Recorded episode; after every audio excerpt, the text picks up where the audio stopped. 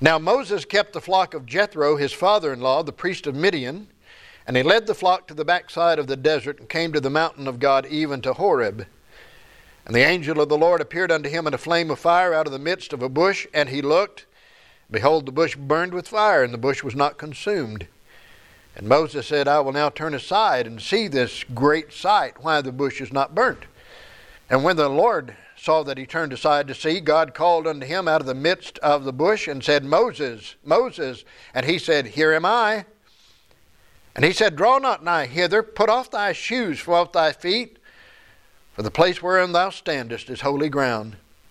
Moreover, he said, I am the God of thy father, the God of Abraham, the God of Isaac, and the God of Jacob.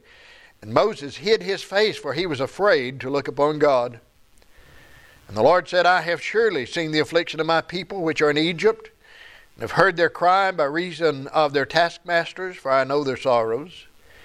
And I am come down to deliver them out of the hand of the Egyptians, and to bring them up out of the land into a good land, and a large, unto a land flowing with milk and honey, unto the place of the Canaanites, and the Hittites, and the Amorites, and the Perizzites, and the Hivites, and the Jebusites. Now behold, therefore, the cry of the children of Israel is come unto me, and I also have seen the oppression wherewith the Egyptians oppress them. Come now, therefore, and I will send thee unto Pharaoh, that thou mayest bring forth my people the children of Israel out of Egypt.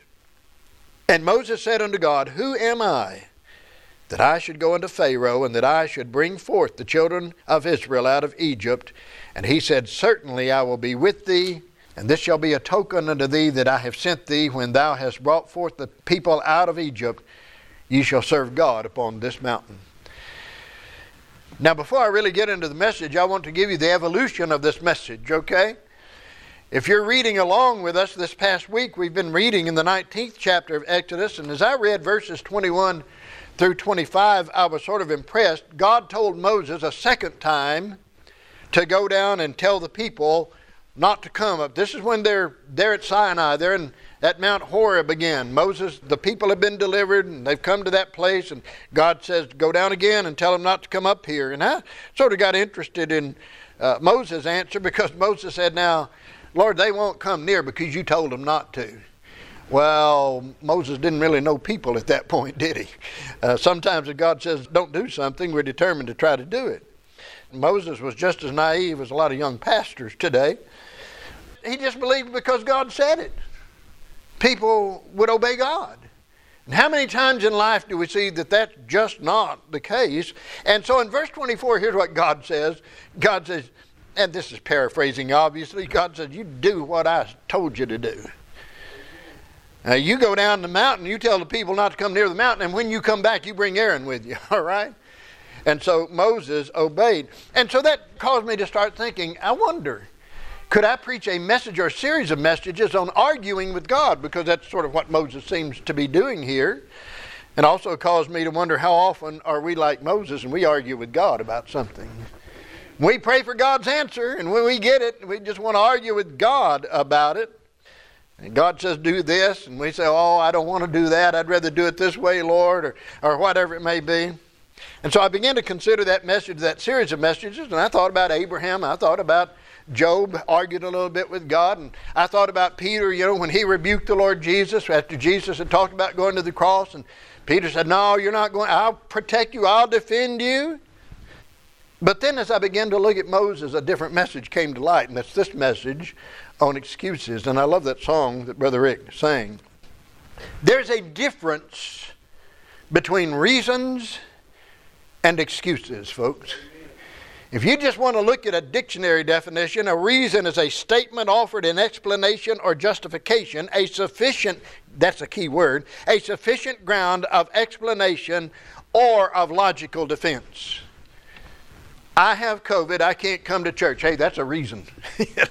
you keep your COVID at home, all right? I don't mean to be ugly, but uh, none of us won't sit and when you get better, come on back to church.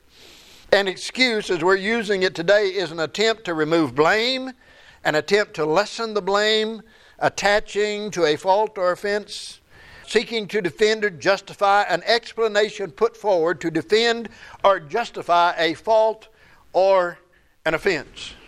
Well, preacher, I just couldn't make it to church today. Well, why couldn't you? Well, you know, just think. I, I don't want to offer any excuses because I don't want to use any of yours, right? and so I'll just leave that. You you just put your own excuse in right there. And then I found some statements about excuses. George Washington, y'all remember him? Seems like we've forgotten him today. But George Washington says it is better to offer no excuse than a bad one. Hey, that's right. Benjamin Franklin, he that is good for making excuses is seldom good for anything else. You know, I used to hear about people that would, and I've used this phrase, I've used it talking about people who just don't tell the truth. You know, they'd rather tell something other than the truth. I say he'd rather climb a tree to tell a lie than to stand flat footed on the ground and tell the truth. And some people would rather climb a tree to tell an excuse than to stand flat footed on the ground and give the real reason. George Washington Carver 99% of the failures come from people who have the habit of making excuses. We excuse ourselves, we excuse our failures. And then I saw this one the trouble with excuses is that they become inevitably difficult to believe after they've been used a couple of times. You know, you keep using the same excuse, pretty soon people are going to say, well, that just sounds like an excuse to me. I heard about and read a story about these soldiers that were supposed to be back at base for morning roll call and they didn't show up. Nine of them didn't show up. 7 p.m. that evening, one showed up. And he had an explanation, he had an excuse for his commanding officer. He said, I was on a date, lost track of time, saw what time it was. He said, So I hired a cab to drive back to camp. On the way back to camp, the cab broke down. It was near a farmhouse. I bought a horse from a farmer to ride back to camp. Got close to camp, and the horse died. And I had to walk the last 10 miles to camp, but I wanted to make it, so here I am. Well, in a little bit, seven others came in with the same excuse. On a date, lost track of time, hired a cab, cab broke down, got a horse, horse died, walked back to camp. Finally, the last one came in. He gives his explanation, starts to give it, and the commanding officer says, No, no, no, I've heard it. He said, You were on a date, lost track of time, hired a cab, cab broke down, got a horse, horse died, and you walked. He said, No, sir, that's not it. He said, I was on a date and I lost track of time and I did hire a cab, but there were so many dead horses on the road, I just had trouble getting here on time. well, that's the way our excuses are. They are that ridiculous much of the time. And the point is, whatever our excuse is, not reason, whatever our excuse is, folks, the Lord's heard it before. I think the Lord heard every excuse that man can come up with for our failure of serving Him. Well, the life of Moses is divided into three 40 year periods. We know that. There were the 40 years that he spent in Egypt, there's the 40 years that he's out tending sheep, and that's what we see him doing many times. But you know what? God's preparing him while he's tending sheep. But he's out tending sheep for 40 years in the wilderness, and then the last 40 years is spent leading the children of Israel to the promised land. Note this two thirds of Moses' life were spent preparing him for the service of God. I hear people say, Well, I'm. I'm older and we need to let some younger people do it. No, we need to train some younger people so when they get older, they have the experience and the knowledge and the ability to do what God would have them to do. Just because you have years on you does not mean that God's ready for you to retire. I've said before, and I'll say again, I believe God has one retirement plan for preachers. And you don't come out of a retirement when God retires you. Okay? Now, I know some have to resign and retire because of illness and, and that sort of thing. But if God's given us health and God's given us the ability to preach His Word, then we need to be preaching His Word until the day that He calls us home. Well, in Exodus chapter 3, we see the beginning of the final 40 years of Moses' life. He's on the backside of the desert. We read that in verse 1. He's out there on the backside of the desert and he comes to the mountain of God. He comes to Horeb. And of course, we know the story of the burning bush. He sees the burning bush. He can't figure out why the bush is not burned up, so he decides he's going to.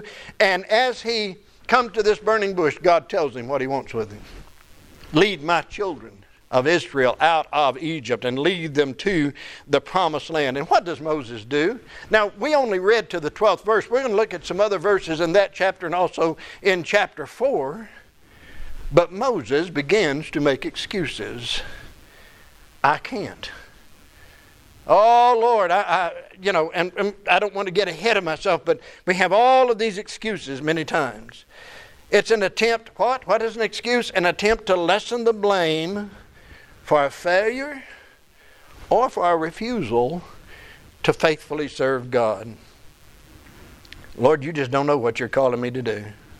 Here's a problem. and I mentioned this Wednesday night. I gave you a little look at the message this morning, Wednesday evening, when I mentioned this. Here's the problem in the Lord's churches today. So many of God's people know about God. We don't know God. Yes, we're saved. I've repented toward God, put my faith in Christ, and be saved. But I mean, know God with that intimate relationship, with that intimate fellowship with God, where we walk daily with Him, where our thoughts are controlled by God, where our lives are guided by God. And so many just don't really know God. You know, there are folks that believe, I'm fixing to spring one on you. There are folks that believe that only pastors and missionaries are supposed to leave the place where they grew up and quit their jobs and leave their families and friends behind and go to some field where they've never even lived before and start serving God there? Read, we covered it this morning. Read the eighth chapter of the book of Acts. Those folks in Jerusalem who were so comfortable, and we talked about comfortable Christianity in Sunday school this morning. I don't really believe there is such a thing. True Christianity is not comfortable in the sense of dealing with the world. But these folks in Jerusalem were scattered all throughout Judea and Samaria. By the way, that's the places that Jesus told them to go, and they hadn't gone yet because they settled down in Jerusalem. Sometimes God may have to move us out that way. But how many of us, if God led us to, would be willing to quit our jobs, sell our homes, leave our family and friends, and go somewhere where maybe there was no New Testament church, true New Testament church, or go somewhere where a missionary had gone and he needed some folks there to help him work and do church work. How many of God's people today would really be willing to do that? We're comfortable. So we're going to look at Moses' excuses right quick. We're going to see if they remind us maybe of some excuses we've been using. And the very first one is the one I call the unworthy excuse the unworthy excuse. Because you look at verse 11, and Moses said unto God, Who am I that I should go unto Pharaoh and that I should bring forth the children of Israel out of Egypt? Lord, don't you know who you're talking to? Lord, you know, I don't have any real ability. I can't do this. By the way, that was one of my excuses when the Lord was calling me to preach. I can't stand up in front of people. And I was thinking about preaching in the church I grew up in, you know. And I can't stand up and preach to people who after services will say, Well, I used to change your diaper in the nursery. I said, I can't I can't do that. Well, see if the Lord has a solution for that. It's called age. And now I'm older than most people I preach to, so I can do it. He took care of it. But anyway, Moses said, Who am I? He's, he's looking at himself from a human perspective. You think of Moses, he came from a nation of slaves. He might have considered himself unworthy for that reason. He recognizes that Pharaoh has the power of life and death over him. If I go and approach Pharaoh, he may take my life. Maybe he's thinking about the days in Egypt when he ran from Pharaoh. But one thing's for sure Moses is saying to God, You're making a mistake calling me. You're making a mistake asking me to do that. That may sound like a legitimate excuse. But you know who God likes to use? The nobodies. God doesn't really have any nobodies, but he likes to use the people who consider themselves nobody. 1 Corinthians chapter 1 verse 26, for you see your calling brethren, how that not many wise men after the flesh, not many mighty, not many noble are called, but God hath chosen the foolish things of the world to confound the wise, and God hath chosen the weak things of the world to confound the things which are mighty. I explained to Caskies that I made a promise to this church 10 years ago. You ain't never had a pastor like me before. And I said, Here's the problem. I spent six and a half years as a rock music disc jockey. All right? I said, Therein is my problem. okay? But God said, You know what? I can use you. And God said, I can use you even in your personality. God does not call the qualified folks, God qualifies those He calls. And so if God's giving you something to do, listen to Him. I hear Moses saying, Pharaoh won't listen to me. I said, That's what I said about my preaching. Who's going to listen to me? But listen, God does not call us to something that He will not enable us to do. Otherwise, we'd have a reason and not an excuse, wouldn't we? Paul said, I can do all things through Christ, which strengtheneth me. And in verse 12, when God said to Moses, Certainly I will be with thee, that should have been enough. That should have been sufficient. Hey, listen, if God's with you, who or what else do you need? And God said to Moses, I'm going to be with. He said, You think Pharaoh was great? You think you're no match for Pharaoh? You may be right on that. But Pharaoh's not greater than me. And Pharaoh is no match for me.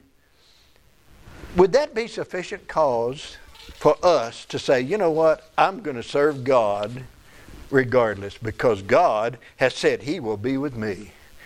And God's greater than anybody or anything that I may encounter. If God's laid it on your heart to teach, if God laid it on your heart to witness, if God's laid it on your heart to sing a special or to sing in the choir, if God's laid it on your heart to lead in some way, He will be with you to strengthen you to do it. The will of God. I saw this plaque many, many years ago. It probably famous. The will of God will never lead you where the grace of God cannot keep you. And that's true, folks. I like what Paul said in 1 Timothy 1:12, and I thank Christ Jesus our Lord, listen to this, who hath enabled me, for that he counted me faithful, putting me into the ministry. You know what Paul said? Said, I'm in the ministry, but God enabled me to do it. I've thought a lot of times, Lord, why'd you call me to preach? Listen, if I'd been doing the calling, I sure wouldn't have called me. But God did that. And when we make excuses to God, basically we're telling Him that we know more than He does.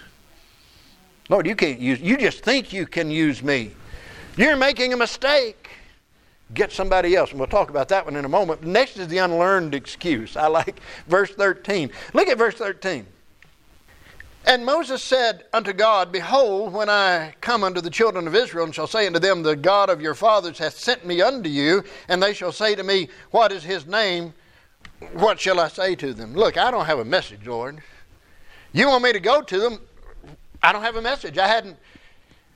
I think sometimes we preachers get up on Sunday morning, we think, do I really have a message? Or maybe on Monday morning we think, do I really have a message? But that's my question every Monday morning. Lord, what message do your people need next week? I want you to guide me. I don't want to preach what I want to preach because then I'd have a few favorite subjects that I'd just stay on all the time. But Lord, what do your people see? God knows what you need, and God knows who's going to be here in the service, and I don't. And so I just trust Him. And you know what? God always supplies. But Moses pleaded ignorance. I just don't know what to say. Here's what God said. Here's your message. Tell them I am sent you. Now the Israelites knew who I am was, okay? He is the God of Abraham. He is the God of Isaac. He is the God of Jacob. They knew him well. Now, there's some folks who say, I wouldn't know how to start a conversation about the Lord with people. And you know what I've discovered? You just start talking, God will take care of the rest. I was telling the Sunday school class, the guy who sprays for bugs here was here a few weeks ago. And we got in a conversation. And in the conversation, he mentioned that he grew up in a Baptist church. He doesn't go to church right now. He's trying to start back going to church. I invited him here. He grew up in a Baptist church. And so it's a great opportunity. I said, well, then, based on that, may I assume that you know Jesus Christ as your Savior? And of course, he did. And I'm thankful for that. But you see how easy that was? We're talking about church. We're talking about going to church. Okay, you went to that. Okay, do you know the Lord? Very easy to talk to somebody that way about the Lord. Let me ask you this do you ever brag on your children? Now, that's a silly question, isn't it? Any parent here would say, Yes, I brag on my children. Do you have any trouble talking to anybody about your children? I walked back in the fellowship hall this morning. Joni was telling Larry and Cherry about our dog. Okay? Well, it doesn't matter whether it's your children or your dog, you're going to talk to somebody about it, and you're just going to tell people things about them. Well, then why can't you brag on God? Oh, this is what my children do. This is what my God does. This is what God did for me. He saved my soul. I was a sinner, lost, going to hell. He sent Jesus to die on the cross, and He did. And God made the offer to me of salvation through repentance toward Him and faith in Christ. And I accepted Christ as Savior, and God has saved me. But not just that. Listen to all that God has done for me. He's provided everything that I need in my life. All of my needs food, clothing, shelter God's done that. Can't you brag on God that way? I think we've let some folks scare us away from bragging on God that way, and that's as far as I want to go with that right now. But listen, as I said Wednesday night, and I'm not trying to offend anybody with this, I'm just speaking plainly. But as I said Wednesday night, when we're witnessing to people, we're not trying to make Baptists out of them. We're trying to make children of God out of them. We're trying to cause them to see that they need to be saved now, once they're saved, and the Holy Spirit, the moment they're saved, begins to take up residence in them, then they maybe can understand the, the reason they need to be in a true church. But I'll just repeat what I said Wednesday night. We have way too many Baptists that have become church members without becoming children of God first. And they skipped a step in the process. They went from lost to church members. And I believe it's possible, I believe it's probable that we have folks on our church roll who skipped a step in the process, that went from being lost to being members of this church. Well, why do you believe that, Brother Jim? Because in my 10 years, almost 10 years here, I had never met them. We have no idea where they are. They do not care to assemble together with God's people and worship God in spirit and in truth. I like what Vance Havner said too many church members have been starched and ironed without being washed first. And that's the truth. And I said Wednesday night, if someone's lost, I do not want them to be a member of this church until they first accept Jesus as Savior. Okay? Lost church members, many times, are the ones that cause problems in the church. Now, I did not say now, I want to get this. This is on live streams. I want people to understand this. I did not say I don't want lost people coming to church. I want lost people coming to church and being under the Word of God. But I want them to be saved by repentance toward God and faith in Christ before they're scripturally baptized, because that's the only way they can be scripturally baptized, and before they become members of this church. Moses said, I don't have a message. Many times we say, I don't have a message. Listen, child of God, you do have a message.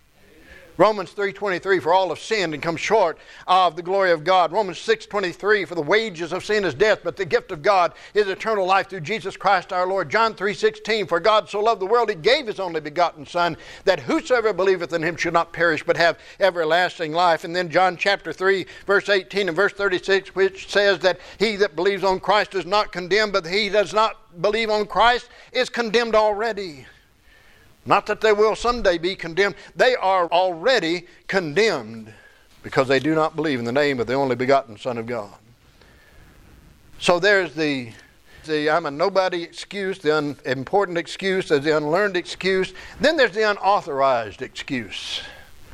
What do you mean, the unauthorized excuse? Well, they won't believe me. If I go and preach the message, they won't believe. Look at chapter 4, verse 1. And Moses answered and said, But behold, they will not believe me, nor hearken unto my voice, for they will say, The Lord hath not appeared unto thee. Have you ever used that excuse? Oh, I'd like to witness, but folks I know won't believe me. Folks I know won't listen to me. What we need to understand is what God told Samuel. When people reject our testimony, when people reject our witness of the Lord Jesus, they're not rejecting us. What did God say to Samuel when Israel wanted a king? He said, They haven't rejected you, they've rejected me that I should reign over them. And when we witness to someone and they refuse to accept Christ, they're not rejecting us. They're rejecting the God who wants to save them. I read a story about Dr. Adrian Rogers. I love to listen to him preach. He and I probably wouldn't agree on everything, but I love to listen to him preach. And the story that I read said for many years that he was just really disturbed because he would preach. You know, he was pastor of Bellevue Baptist Church in Memphis, and he would preach to these great crowds, and they give the invitation, and very few, if any, would walk the aisle. Until he came to that realization they're not rejecting me. They're not rejecting my preaching. They are rejecting God and they're rejecting the Word of God. I said maybe Moses was remembering his past in Egypt. How often do we let something that we've done years ago in our lives interfere with our willingness to serve God and to witness of Christ today? I listened to a song last night that I loved dear friend of ours, Brother Carl Miller, used to sing this song. Love to listen to Brother Carl sing. It was called Thanks to Calvary. I don't know his past life, but I sort of felt like that was his personal testimony. And the song says, you know, today I went back to the place I used to go and talked about the friends that, that couldn't understand what had happened. But then he says, I went back to the home where we used to live, and my little boy ran and hid behind the door. He said, and I said, son, have no fear. You got a new daddy now. Thanks to Calvary, we don't live here anymore. Calvary will change people's lives. Calvary will change people's hearts. It'll change people's outlooks. And so I love that song, Thanks to Calvary. It reminds us whatever happened in the past is past, folks. We've got to serve God today. God gave Moses three signs to prove to the people. Here's the authority for the message. This proves I was sent from God. He said, First of all, take that rod that's in your hand and throw it on the ground. And it turned into what? A serpent, didn't it? Now, here's the part I'd have had a problem with. God said, Reach down and pick it up. Now, Lord, you really want me to pick up a snake? that takes some faith. But Moses reached down picked it up, and what happened? Turned back into a rod. And then he told Moses, Take your hand and stick it inside your bosom and pull it out, and it was leprous. He said, Stick it in again and pull it out again, and it was made whole. And then the third one was if they won't believe those two signs, here's what you do you take some water out of the river and you pour it on the ground, and it'll turn into blood.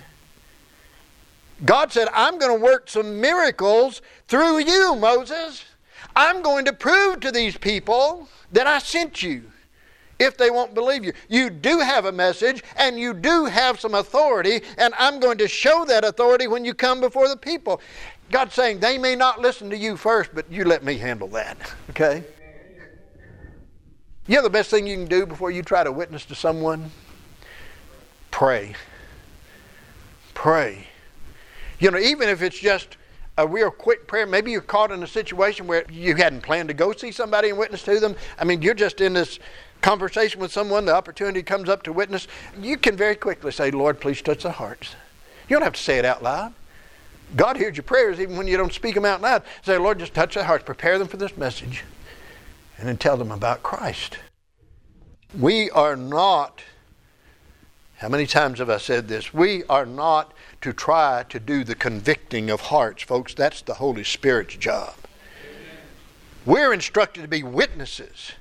I've shared with you, I've been a witness in court cases before. One place I pastored, we had an elderly man pass away.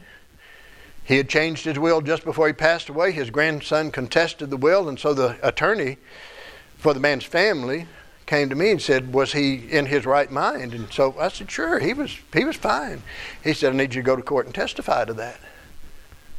So I got on the stand, swear to tell the truth, the whole truth, nothing but the truth. So help you God. I don't think they said that, but they ought to. And I test, You know, I told what I knew. It's up to the judge. It's up to the plaintiff's attorney. It's up to the defense. I mean, all I can do as a witness is tell what I know, and that's what we are supposed to do. And then we're to live in such a way that our lives will back up that witness. Don't tell somebody you're saved and witness to them in Christ and then go out and live like the world. You just destroyed your testimony. You just ruined it right there. And so there's the unauthorized excuse. Lord, they won't listen to me. And God says, I'll make it where they will. You know, we can pray that God would soften hearts before we talk to people about the Lord, too. What did I pray just a few moments ago before starting this message? Lord, open the hearts and the minds and the ears of your people. I was praying for each and every one here this morning that God will just open up your heart to receive the word. Not what Brother Jim says. Y'all know how I feel about that, but what the Word of God says. And then there's the unable excuse. I love this one. Now, Lord, you know I'm not eloquent.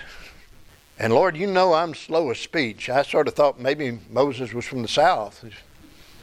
Most of us folks from the South is sort of slow of speech, right? I don't think that's what he's talking about, but that's what he said. Moses said unto the Lord, O Lord, I'm not eloquent, neither heretofore, nor since thou hast spoken unto thy servant, but I am slow of speech and of a slow tongue. Since you mentioned talking, Lord, how did God answer Moses in verse 11, chapter 4? And the Lord said unto him, Who hath made man's mouth? Or who maketh the dumb or deaf or the seeing or the blind, Have not I the Lord? Now therefore go, and I will be with thy mouth, and teach thee what thou shalt say. Again, this should have given Moses great confidence. God says, I'm going to be with your mouth. I pray that God will be with my mouth every time I preach, folks. Because some of y'all know how this thing up here works, right? And sometimes there's no filter between here and here, so sometimes I have to pray, or all the time I have to pray that God will be with my mouth.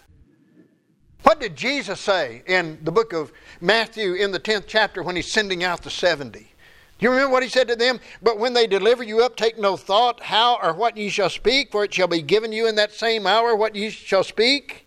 For it is not ye that speak, but the Spirit of your Father which speaketh in you.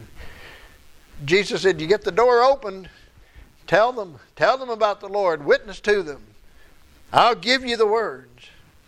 Now, folks, I took speech in junior high school, I took speech in high school, I took speech in college. I was heading toward a career in broadcasting. That was my desire.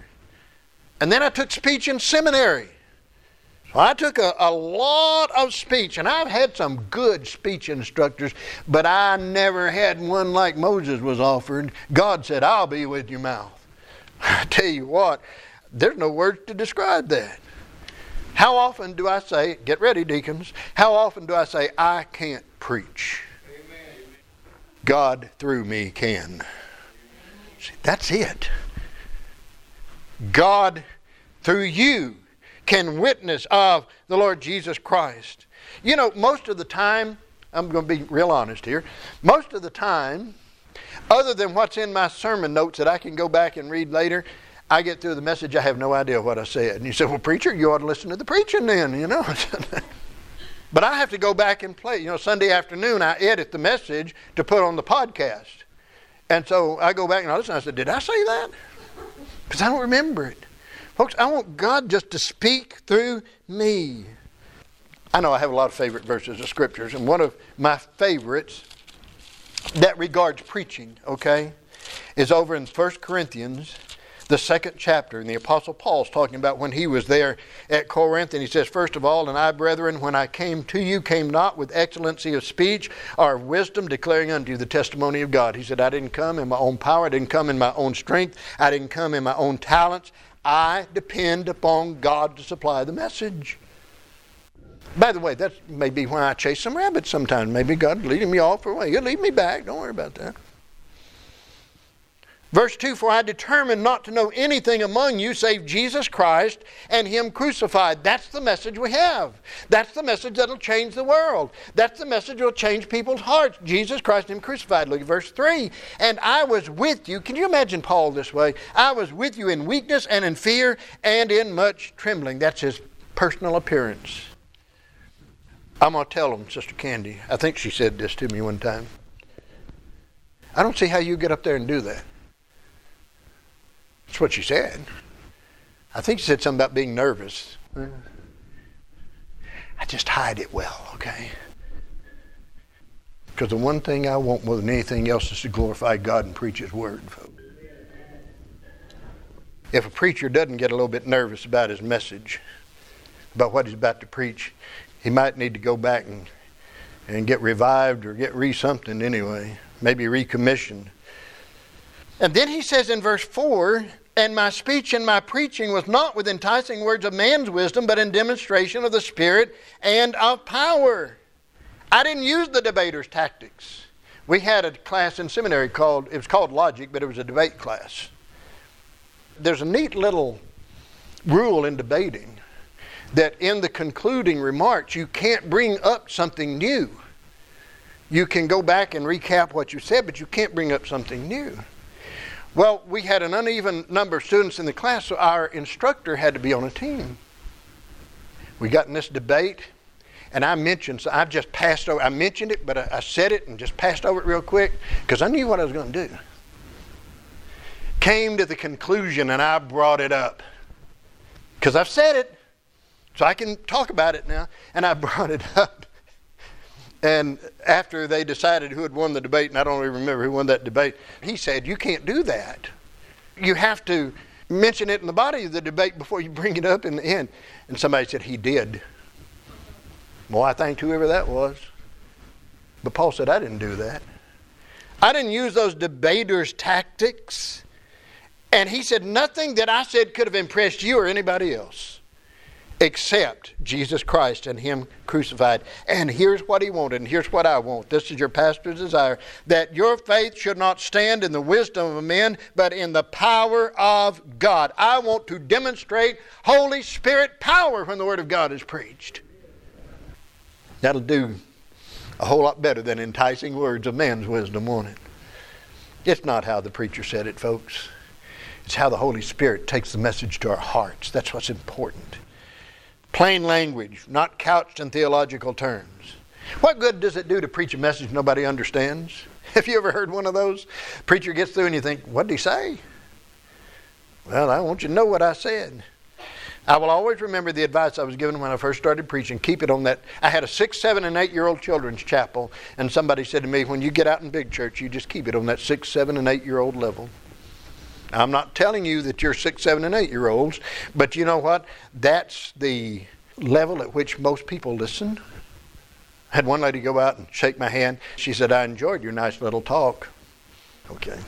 God sent Aaron with Moses to speak for him. And listen, God will send the Holy Spirit with us when we go out to talk to people about the Lord.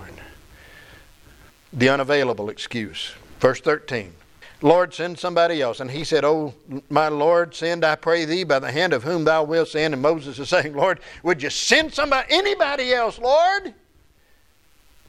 Not me. Have you ever said that? God's promised Moses his presence, his power, his protection, and he's still reluctant to obey God. Moses had seen the glory of God in the burning bush.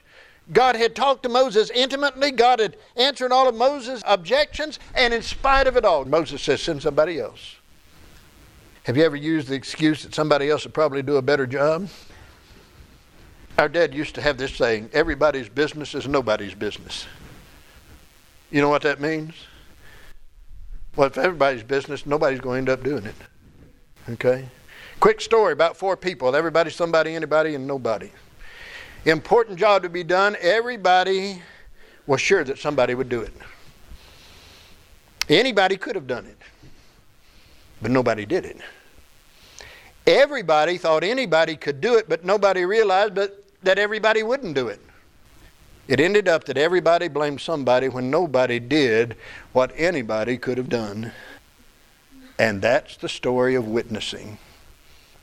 That's the preacher's job. That's the deacon's job. That's the Sunday school teacher's job. That's not my job. Yes, it is. There's a reason that said that 90% of the work of the church is done by 10% of the people. It's because the 10% realize the other 90% aren't going to do it. so the 10% do it. God spent, as I said, two thirds of the life of Moses, 80 years of the life of Moses, preparing him to lead the children of Israel out of Egypt. God knew what he was doing. I mentioned all of the speech courses I took. I was preparing for a career. You know what? God was preparing me for something else. I don't believe in coincidence. I don't believe in those accidents. God was preparing me for a calling. The things that happen in our lives are not by mere coincidence. They might be God's providential care, and God's preparing us for service And in verse 14, what we see is that God's anger was kindled, blazed up against Moses. And God's basically saying, okay, you got a brother, Aaron? He's going to speak for you, and thou shalt speak unto him and put words in his mouth. Moses, I tell you what to say, you tell Aaron what to say, and I will be with thy mouth and with his mouth, and will teach you what you shall do. So, and finally, in verse 18, Moses went. And Moses went and returned to Jethro his father in law, and said unto him, Let me go, I pray thee, and return unto my brethren which are in Egypt, and see whether they be yet alive. And Jethro said to Moses, Go in peace. Probably just about every God called preacher has a story about like Moses, dealing with God's call to preach and his willingness and unwillingness to surrender. I've shared mine several times here. I've shared with you what it took, and I'm not going to go through that today. Why are we so reluctant to do what God wants us to do? He is God. He is our master, He's our creator, He is our Savior. And yes, someone else might be able to do something just as well as you, but listen, God wants you to do it. You know, there's nobody else that knew the wilderness as well as Moses did. Probably Joshua or somebody else could have led the Israelites, but they didn't know the wilderness. So God used Moses. And there are saved people today that will stand before the Lord as complete failures unless they learn to quit hiding behind excuses. 1 Corinthians chapter 3 verse 13 every man's work shall be made manifest for the day shall declare it if any man's work abide which he hath built thereupon, he shall receive a reward. If any man's work shall be burned, he shall suffer loss, but he himself shall be saved, yet so as by fire. See, rewards may not mean a lot to us right now. We're living in this flesh. We live day to day. We're worried about bank accounts, the price of eggs, things like that. Well, I'll add gasoline in there too, right? Revelation chapter 4, verse 4 And round about the throne there were four and twenty seats and upon the seats I saw four and twenty elders sitting clothed in white raiment, and they had on their heads crowns of gold. And you drop down to verse 10, and it says, The four and twenty elders fall down before him that sat upon the throne, that's Jesus, and worship him that liveth for ever and ever, and cast their crowns before the throne, saying, Thou art worthy, O Lord, to receive glory and honor and power, for thou hast created all things, and for thy pleasure they are and were created. Why should we worry about rewards now? We're going to worship Jesus with them one of these days in that heavenly scene, folks. Paul said to the Thessalonians, For what is our hope, our joy, our crown of rejoicing? Are not even ye in the presence of our Lord Jesus Christ at his coming? I want some crowns. Not so I can strut around heaven with crowns on my head, but folks, I want crowns to cast, to place, to throw, however we do it, at the feet of the Lord Jesus Christ. There's an old, old song don't hear it sung a whole lot anymore in churches called Must I Go and Empty Handed.